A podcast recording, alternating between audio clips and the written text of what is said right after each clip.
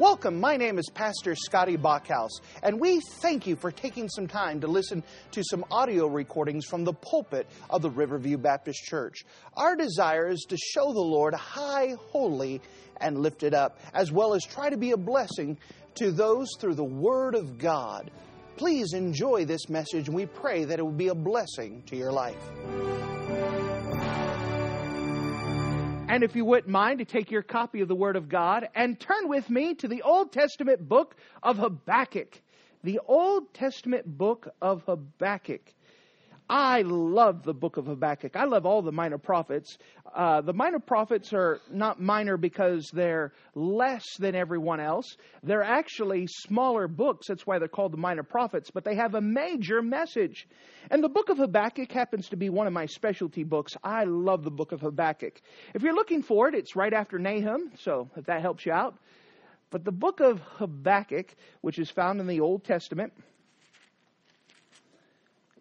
Good. If you have a hard time finding Nahum, look for Zephaniah. it's not helping at all, right? Good. So the minor prophets section, right? Genesis, Exodus, Leviticus, Numbers, Deuteronomy, Joshua, Judges, uh, Ruth, First Samuel, Second Samuel, First Chronicles, Second Chronicles, Ezra, Nehemiah, Esther, and then you come to the poetical books, Psalms, Proverbs, or sorry, Job, Psalms, Proverbs, Song of Solomon, Ecclesiastes, or Ecclesiastes, Song of Solomon.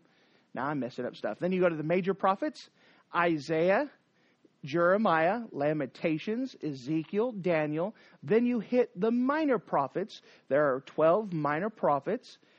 And from there, from starting from Hosea, then Amos, and then continue to go on, it'll be in that section there, the book of Habakkuk in chapter number 1.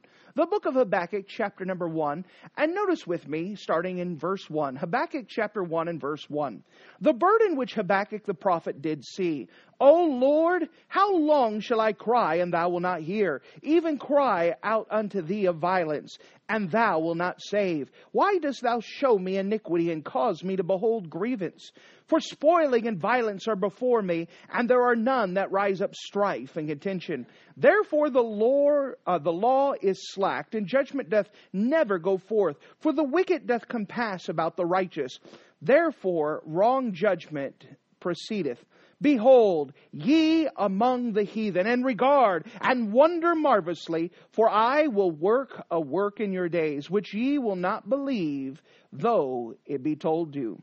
And if you're in the habit of marking things in your Bible, would you mark a phrase that we find in the book of Habakkuk, chapter number one? The book of Habakkuk, chapter number one, and in verse number five, and this is a good uh, verse to have marked down, verse number five, where it says, I will work a work in your days. I will work a work in your days. And here we're going to understand that God is always at work. God is always at work.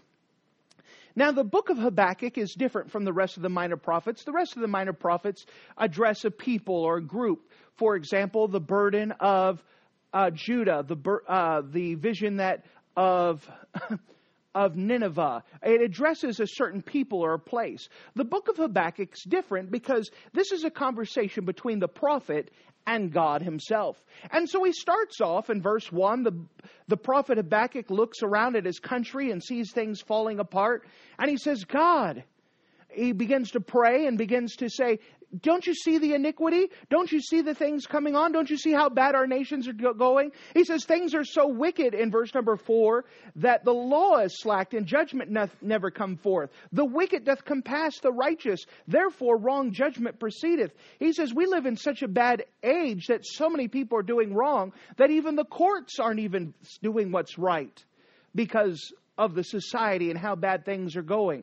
And so he's praying like a good Christian should, like a good believer should. God, what are you going to do about this? Our nation's in trouble. Now, what scared him is that God actually answered. And God speaks in verse number five, and he says, You want to know what your answer is, Habakkuk? You want to know how I'm going to answer your prayer, what I'm going to do about your nation, and how wicked and evil it is? He says, Behold, ye among the heathen. What? And he goes on to explain. In fact, notice in verse 6 it says, For lo, I raise up the Chaldeans, that bitter and hasty nation, which shall march through the breadth of the land and to possess the dwelling places that are not theirs. They are terrible and dreadful. Their judgment and their dignity shall proceed out of themselves. Their horses are also swifter than the leopards, and are more fierce than the evening wolves. And their horsemen shall spread themselves, and their horsemen shall come afar, and they shall fly as an eagle and hasten to eat. They shall come for all violence. Their faces shall sup as the east wind. They shall gather the ca- captivity as the sand. And as they scoff at the kings and the princes shall be scorned unto them. And they shall deride every stronghold. And they shall heap dust and take it. Then shall his mind change, and he shall pass over and offend, imputing this his power unto his God. Now, Habakkuk's praying. So if you uh, Habakkuk chapter 1, we start off Habakkuk's praying and he's talking to God and he's saying, God, our nation's falling apart. Our nation is horrible. Violence is going. Uh, the society's falling apart. The courts don't make right judgment. God, you got to do something about our nation. That's a great prayer. And God says, guess what? You want to know what the answer to your prayer is? He says, I'm going to tell you something that even if I tell you, you won't believe it's going to work. You want to know what it is? Ye among the heathen. He says, Let me tell you what the plan is. The problem is that your nation's falling apart and everyone's wicked, everyone's not doing right, no one's seeking after God. So you know what I'm going to do? I'm going to let your nation to be destroyed. I'm going to send the Babylonians and they're going to come and they're going to destroy your cities. They're going to burn down your temple. They're going to kidnap your people and, and put them far, far away. That's what I'm going to do to answer your prayer. How about that, Habakkuk? You think that was good news? You think that was the plan that he was planning on doing? What in the world is going? That's not what I prayed for, God. You know, we often go up to God and we have our own way of how we want God to answer our prayers. We know how we expect God to work. You know what we expect? We expect a nice yellow brick road, a clear path of bliss and everything working out the way that we think it should.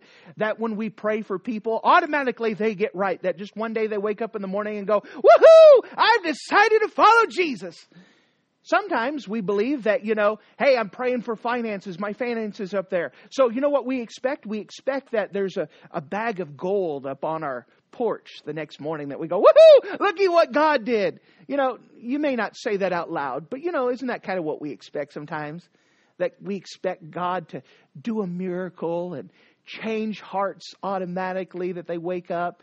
But you understand that's not how things work. God says, I'm going to work a work in your days that if I told you, you won't believe me. Habakkuk says, Okay, what are you going to do? He says, I'm going to destroy your nation the problem is that people aren't seeking God, so I'm going to destroy your nation. How about that? And I'm going to send your people to a land that they serve even more gods than what you do. Ha ha! And you're going to be enslaved there for 70 years. Yay! Oh, God, this isn't what I prayed for. And so what happens, the rest of the book is a conversation where Habakkuk's like, wait a second. They're worse than we are. You want us to be captured by them? They deserve judgment, not us. And God says, No, I'm working to work in your days. I have a plan. I know what I'm doing. And even if I told you how it was going to work out, you wouldn't believe me. You wouldn't believe me. You know that God knows exactly what we need. We don't know what we need. We don't know how to pray for as we ought, the Bible says in uh, he, uh, Romans chapter 8, verse 26. We like to think what, we know what to answer, but God knows what He's doing, that God is always at work. If we don't mind, let's first of all, let's examine this here. And the first thing I'd like to show you is that the carelessness of God's people. The carelessness of God's people. Notice again in Habakkuk chapter 1 and verse 5. It says, Behold, ye among the heathen, and regard and wonder marvelously. For I will work a work in your days which you will not believe, though it be told to you. The rest of the Bible actually makes reference to this verse a couple different times. Do you know that God is the God of the impossible? God is the God who could change lives. God is the God who changes prayer. but He also knows what it's going to take to fix people. He knows what it ta- is going to take to bring someone back to themselves. In the historical context, the problem is, is that people are serving all these other gods but God themselves. They've adopted these other gods. They look at other gods. So you know how God is going to solve this? He's going to bring this to a, a place where they serve even more gods than what they do. And at the end of the 70 years, you know what's going to happen? The Jewish people are going to come back and they're going to become the most monotheistic people there ever existed. You say, how does that work? I can't tell you. I just know it did. And even today, the Jewish people, the Orthodox Jews, there is only one God. And they are very adamant about it. You know what happened? God had to send them through 70 years of Babylonian captivity to fix them as a people. You know what would happen if God just said, All right, fine, I'll give you some blessings. He's tried that several times in Israel's history, and you know what happened? They turned back. They serve God for a second, then turn back. You know, we just got through going over the book of Judges. Isn't that what happened? Time and time and time again. You know what God did? He said, I don't want to go through this cycle anymore where I try to get their attention and they say, God, we need you. And I help them and then they turn around and serve other gods. He says, I don't want to go through this cycle. We're breaking this. I'm going to fix this once and for all. So you know what I'm going to do? Is I'm going to destroy their nation. I'm going to allow them to be brought to Babylon. And guess what? Something's going to happen while they're over there that no one could explain, but they come back and say there's only one God. And for the next several thousand years, guess what? There's only one God. You know what? God knows what He's doing. And He knows what it's going to take to change someone's heart. You know what our problem is? Is that we don't allow God to work His work. You know that sometimes we have children who have unfortunately gone a different direction. What we do not want to pray is God, do whatever it takes to make them the people they ought to be. You know why? Because God will answer that. You know how God will answer that? They will go through hard times. Something will happen to change them, to break them. They've come to the place where they don't want to follow after God. Now you come to the choice God, what are we going to do about our children? They're not following you. We've tried. We've showed them how good God is, and they still won't follow after God. What do we do? You take your hands off and say, God, you do whatever it's necessary. I know it's going to hurt. I know that they're going to go through pain, but you do what is necessary. The problem is, is that we get to the place where we make excuses for the kids. Oh, they're still, they're not that bad. As long as we feel like that, they're not going to change. I'm running through context. This is what happened to the Jewish people. But God knows what is necessary. But the carelessness of God's people is that God's people developed a carelessness that's alarming. If we're saved, we should live like saved people.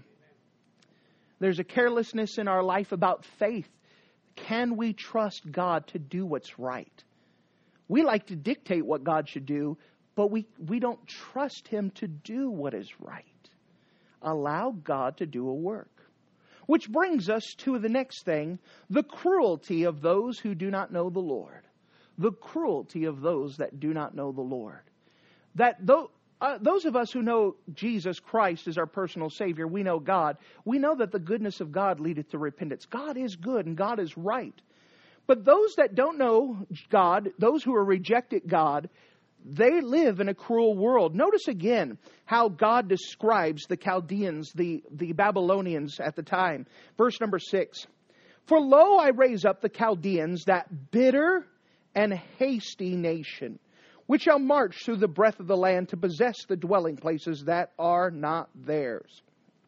They are terrible and dreadful. Their judgment and their dignity shall proceed of themselves. Here it says, that they believe that they're the greatest and that they're the best, and they have every right to do whatever they want to someone else. If they kill someone, hey, I have the right to kill someone. I'm better than you. Notice as it goes on, Their horses are swifter than the leopards, and more fierce than the evening wolves. And their horsemen shall spread themselves, and the horsemen shall come from afar, and they shall fly as an eagle that hasteth to eat. Now, in verse 8, it's using poetical language to say how hasty. Man, the Babylonians, when they come through, they swept through and caught people unawares. They were quick, their armies just swept through. Verse number 9 and they shall come for all violence. Their faces shall sup as the east wind, and they shall gather as the captivity in the sand. And they shall scoff at the kings, and the princes shall be a scorn unto them, and they shall deride every stronghold, and they shall heap dust and take it. The Babylonians didn't care about any authority. We're better we think we're better than everyone else. And that's, that's the take of the world. They don't care what authority says. They'll scoff at them, they'll mock at them. Mark that down. That is a bad place to be whenever someone brags about, man, I can't wait to tell my boss off. That's something bad. You have a child who continually speaks back to their parents, that is something bad. That is the take of the world. That is something not good. And you say, I'm not encouraged by this message, preacher. Well, I'm trying to say that there's a God at work, but we have to recognize we have to allow God to work. Notice as it goes on in verse number 11, it says, Then shall his mind change, and he shall pass over and offend, imputing his power unto his God. Notice with me in chapter 2, verse 11, still speaking about the Chaldeans. Actually, that's where I wanted to go was um, uh, chapter 1, verse 11. And he, his mind shall change, and he shall pass over and offend, imputing his power unto his God. You know that the Babylonians attributed their greatness to their gods. They believed that their gods was bigger and better than the God of the Bible. Unbelief was in the heart of the judgment here. That what was the problem with the people of Judah is that they. Um, they didn't recognize God was God. They served these other gods. So they brought in someone else who believed their gods were bigger and better. And that changed them. You understand this world wants to drown out any type of faith? You know, we have the world of atheism. That is a God, believing that man is God. That's prevalent today, that I'm my own boss, I can do my own thing. And what's happening is the people are getting sucked up. But we could trust God to work.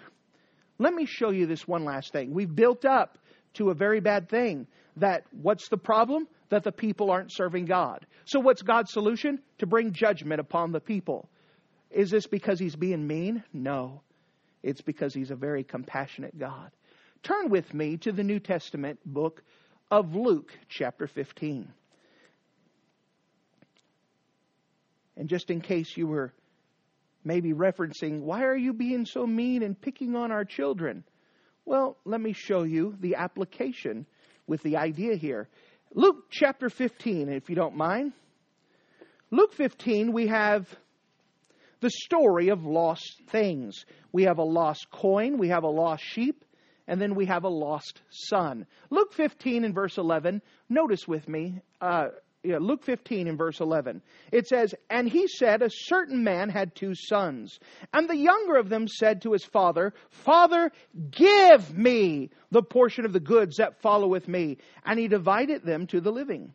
And not many days the younger son had gathered all together and took his journey into a far country, and there wasted his substance with riotous living. And when he had spent all, there arose a mighty famine in that land, and he began to be in want. And he went and joined himself to a citizen of the country, and he spent him to the fields that fed swine. And he would have fain had he filled his belly with the husk of the swine did eat, and no man gave unto him. And when he came to himself, he said, how many hired servants of my father's have bread enough to spare, and I shall perish with hunter, hunger. I will arise and go to my father, and I will say unto him, Father, I have sinned against heaven and before thee. I am no more worthy to be called thy son. Take me as one of thy hired servants. But he arose and came to his father. But when he was yet a great way off, his father saw him and had compassion and ran and fell on his neck and kissed him. And the son said to him, Father, I have sinned against heaven and in thy sight, and am no more worthy to be called thy son. But the father said to his servants, Bring forth the best robe and put it on him, and put the ring on his hand and shoes on his feet, and bring hither the fatted calf, and kill it, and let us eat and be merry. For this is my son was dead, and is alive again. He was lost and is found. And they begin to be merry. So let me tell you this story.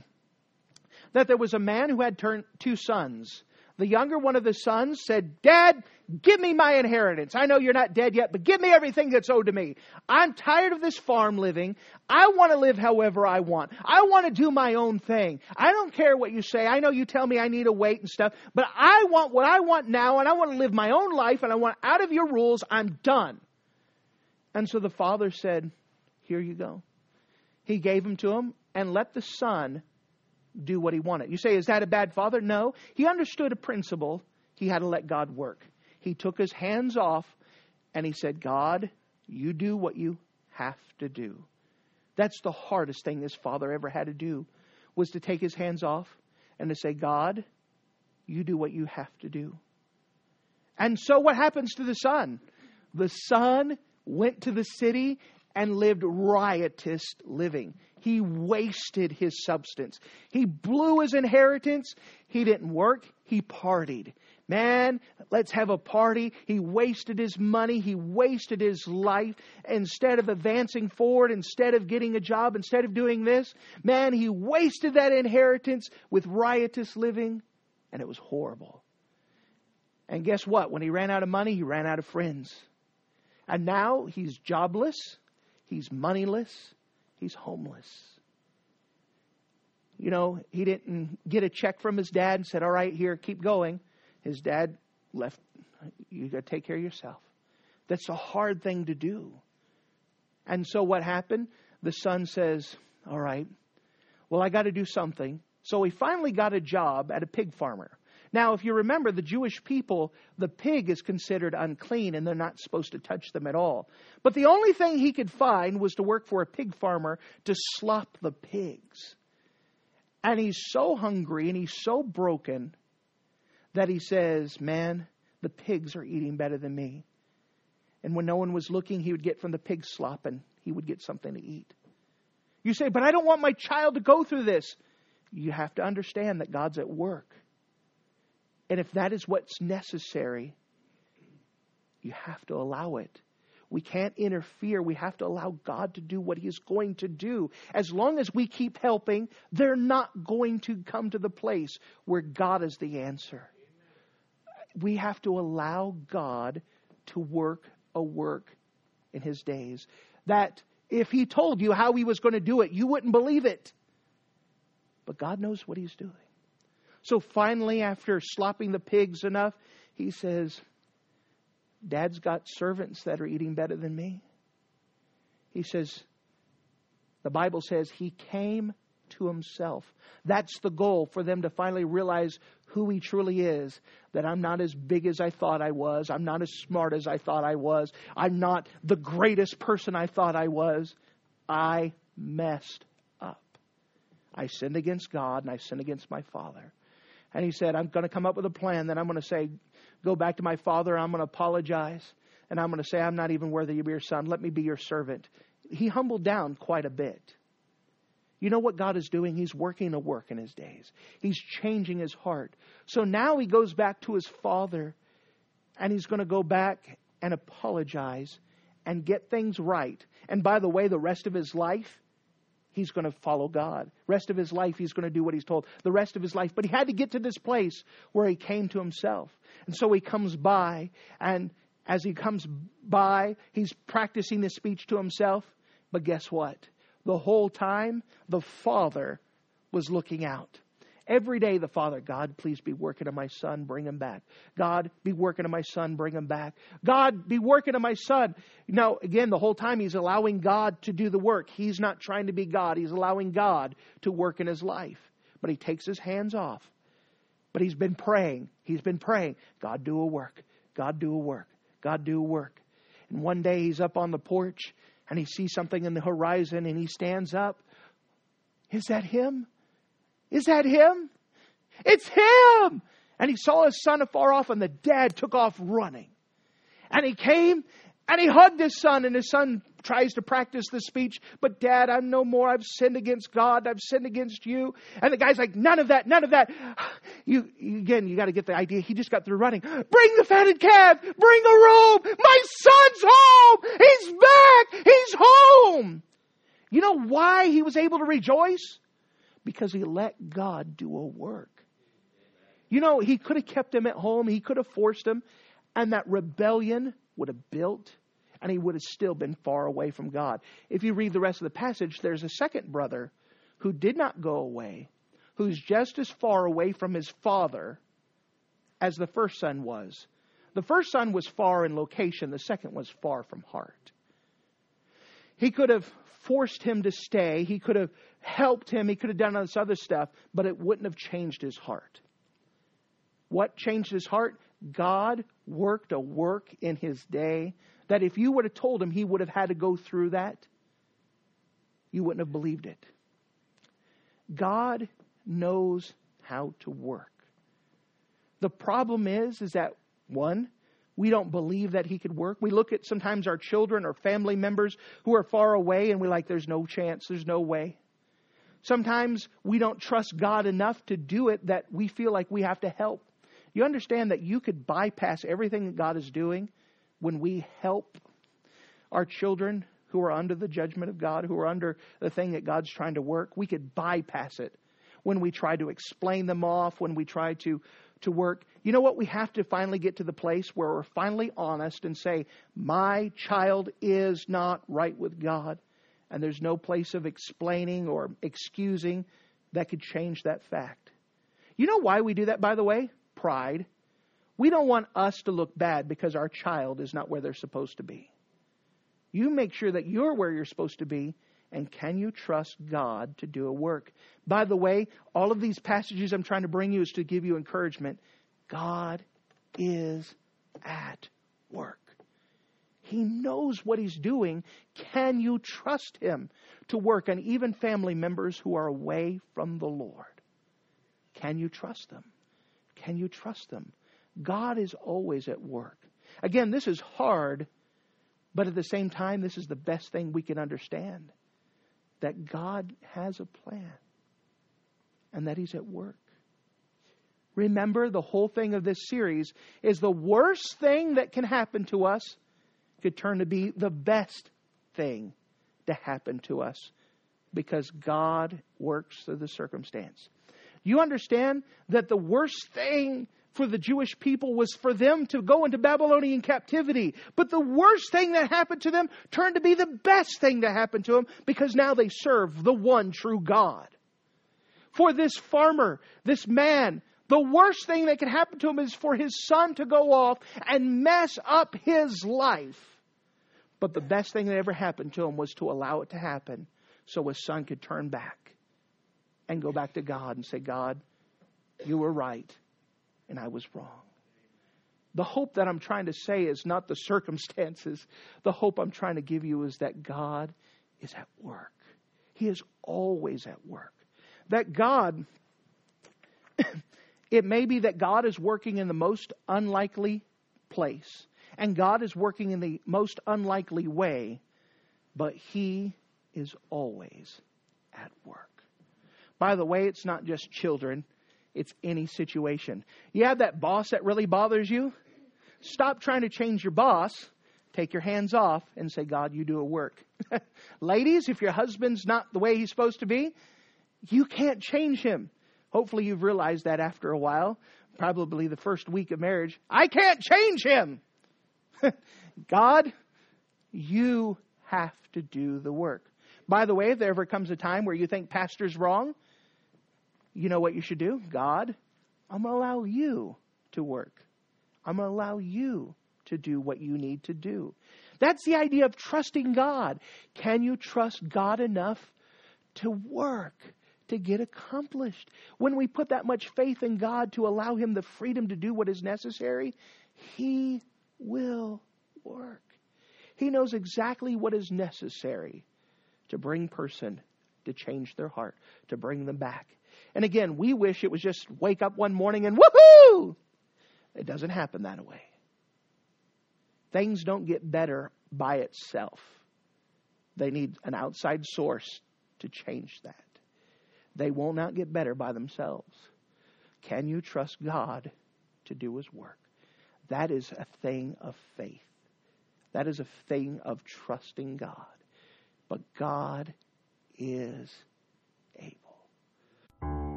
Thank you for listening to this audio message. This is Pastor Scotty Bachhaus, and I encourage you to take this information that you just received and make a specific decision to follow after the Lord. If you don't know Jesus Christ as your Savior, let me beg you to take the time to receive Jesus Christ for the forgiveness of your sins. If you are saved, I encourage you to make a decision in your life to help you get closer with the Lord. If there's anything specific we can do to be a blessing or to pray for you, we encourage you. Look us up on the internet at riverviewbc.com. Once again, that's riverviewbc.com. Or if you would prefer to call us, you can give us a call at area code 920 530 6308.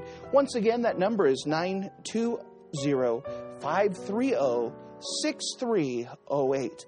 If there's anything we can do to be a blessing or an encouragement to you, please let us know. We would love to make ourselves available.